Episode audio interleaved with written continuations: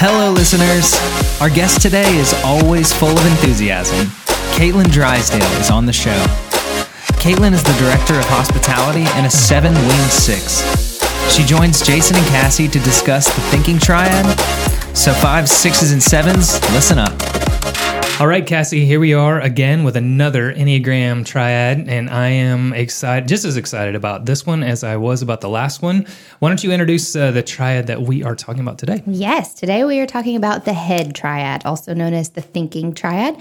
In the last episode, we talked about instinctive or the gut triad. So today, this is all focused on how you think. That's the instinct that is driving everything that the five, the six, and the seven on the Enneagram that's kind of like their main train of thought.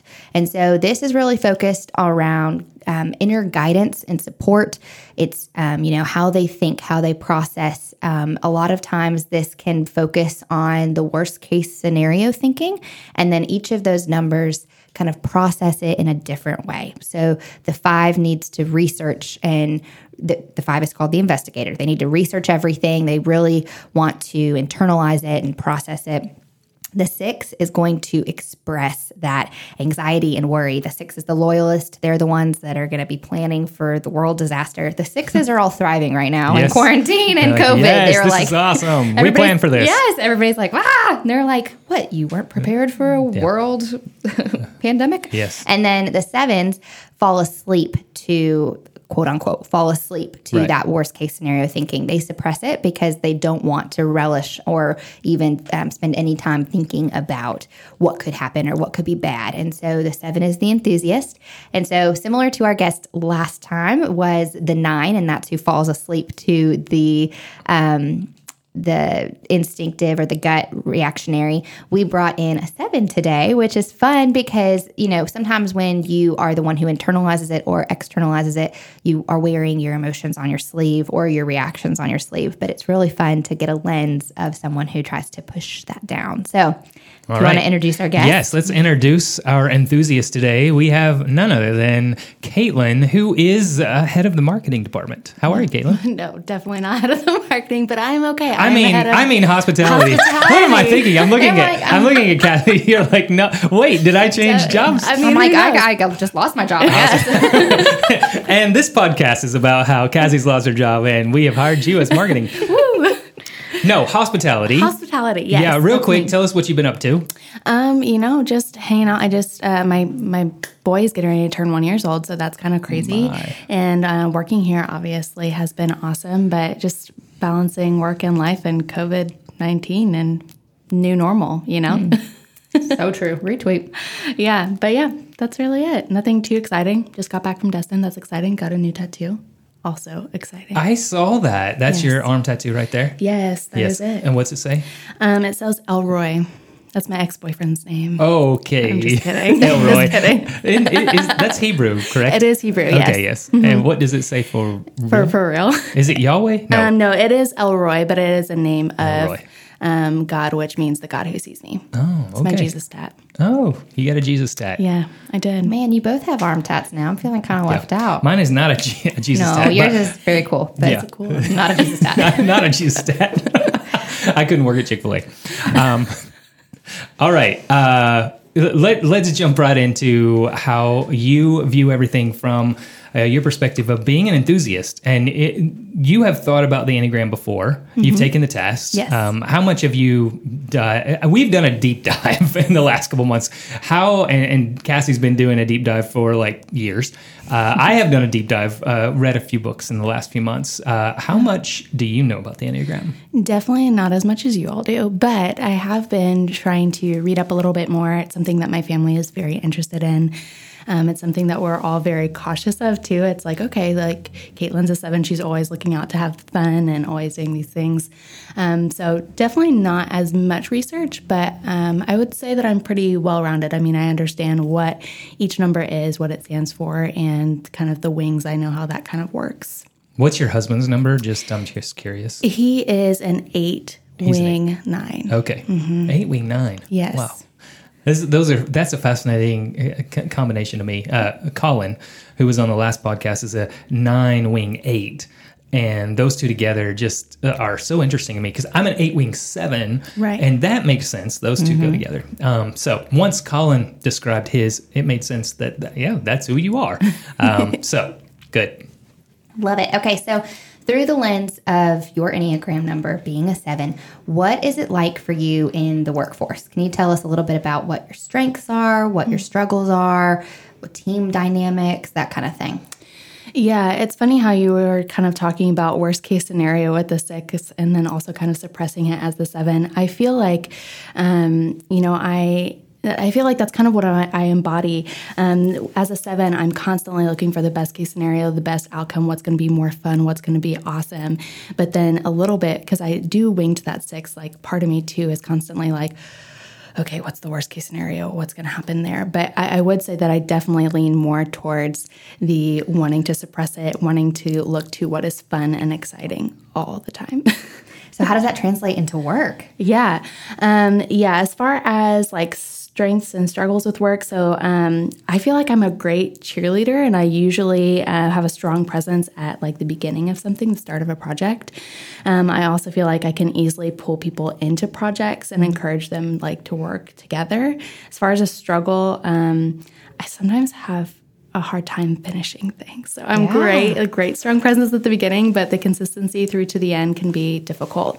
Um, so because uh, I tend to lose focus quickly or like interest. So No, but that's so good. And so, um, what we've been focusing on these mini episodes of, you know, f- focusing on the triads is it's really interesting to talk to people with different numbers because when you even have a hint of self awareness, you can thrive in the workforce or just in real life so much more because you have, you know, you know that about yourself. And so you can surround yourself with people that help you get across the finish line, or you can be honest with your leadership and say, like, hey, these are the areas that I would like to develop in and Yeah. need some need some more focus. So Definitely.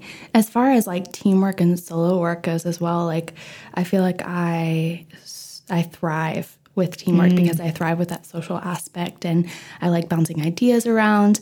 Um, I also like collaborating and making everyone feel like they have a part in um, in what we're what I'm doing. Um, as far as solo work, I I can do that, but it has honestly taken me a long time to figure out how to do that well. It was not a natural thing for me. I can I can see that totally because uh, you work directly under me, and whenever I'm like. fun perspective. I'm like, uh, hey, Kaylin, uh, this is what you need to do. You'll come back the next week and you're like, well, I asked everybody what they thought we should do, and here's the uh, the findings. And uh, I'll say uh, that's seven different perspectives. and uh, while we cherish all of those perspectives, we need to get this done.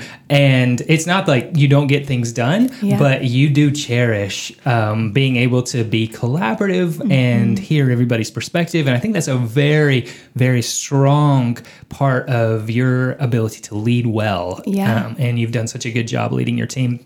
Do you know the you're right now you don't have a team.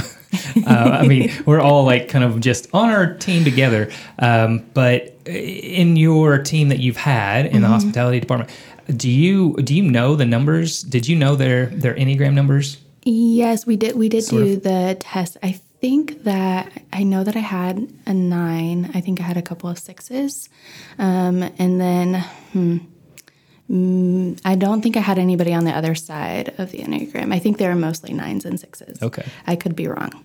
It, was there a number that you tended to be able to work with easier? And that's not a question that we had told you we were asking, but Wow, I just I'm not wondered.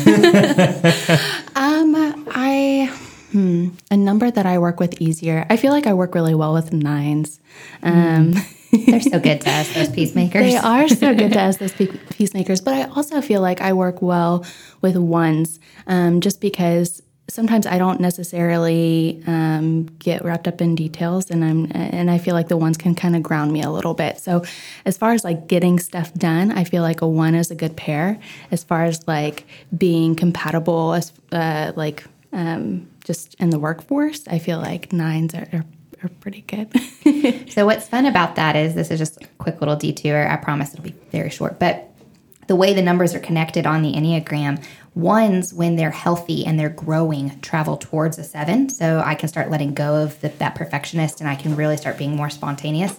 And so the reverse happens a seven in stress goes towards one. And so when you start feeling that stress and um, just chaos around you mentally and emotionally you start diving into okay well now i got to get all the details done. Like i've got to control everything. I've got to manufacture it a certain way. And so it's interesting to see that you didn't necessarily say it this way, but because you recognize, oh, I partner well with ones, it's like those people that can be healthy in that number help mm-hmm. to balance out me when I'm unhealthy because mm. I go towards that number. And mm. so, yeah, this whole thing is it's fascinating it's, how it really does help your team dynamic. Yeah. So, yeah. Caitlin, how has knowing your Enneagram number and the Enneagram numbers of your team, since mm-hmm. you just mm-hmm. said that you had tested, had them test as well, how has that empowered you or helped you at work?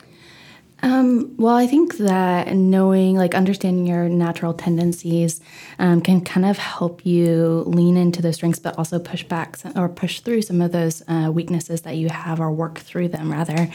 Um, and I mean, knowledge is power. Once mm. you know um, something, it's you, you can move forward from it.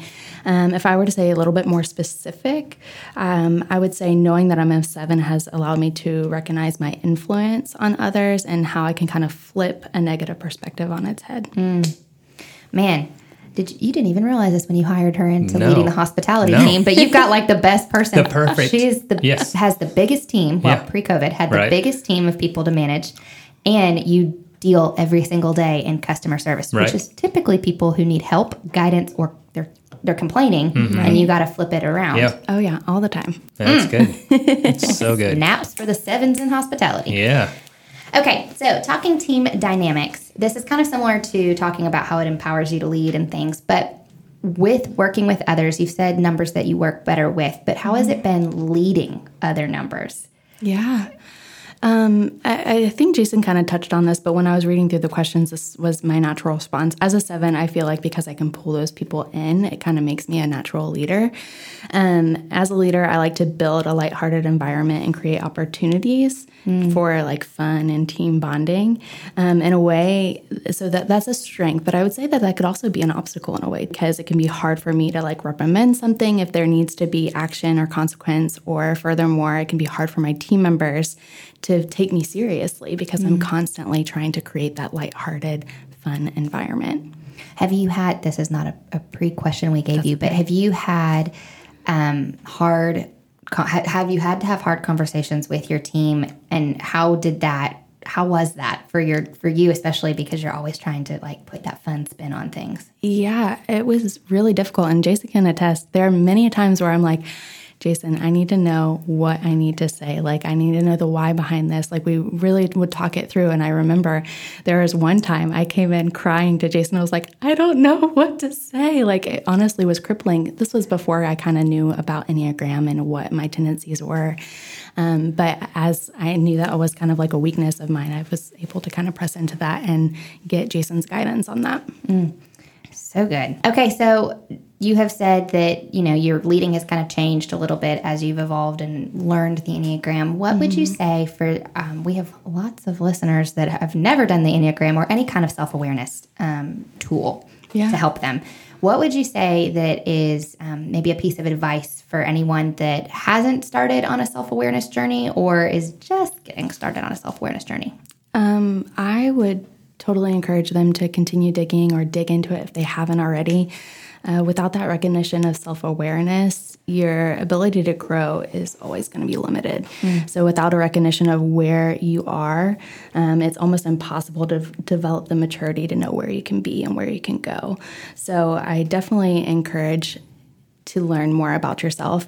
Um, it not only benefits yourself, obviously, but it benefits those relationships around you, whether that's family, platonic, romantic, work, whatever, um, because it forces you to come to grips with reality um, and how you exist in the world. So, how can mm. that not affect all the people that are around you? Mm.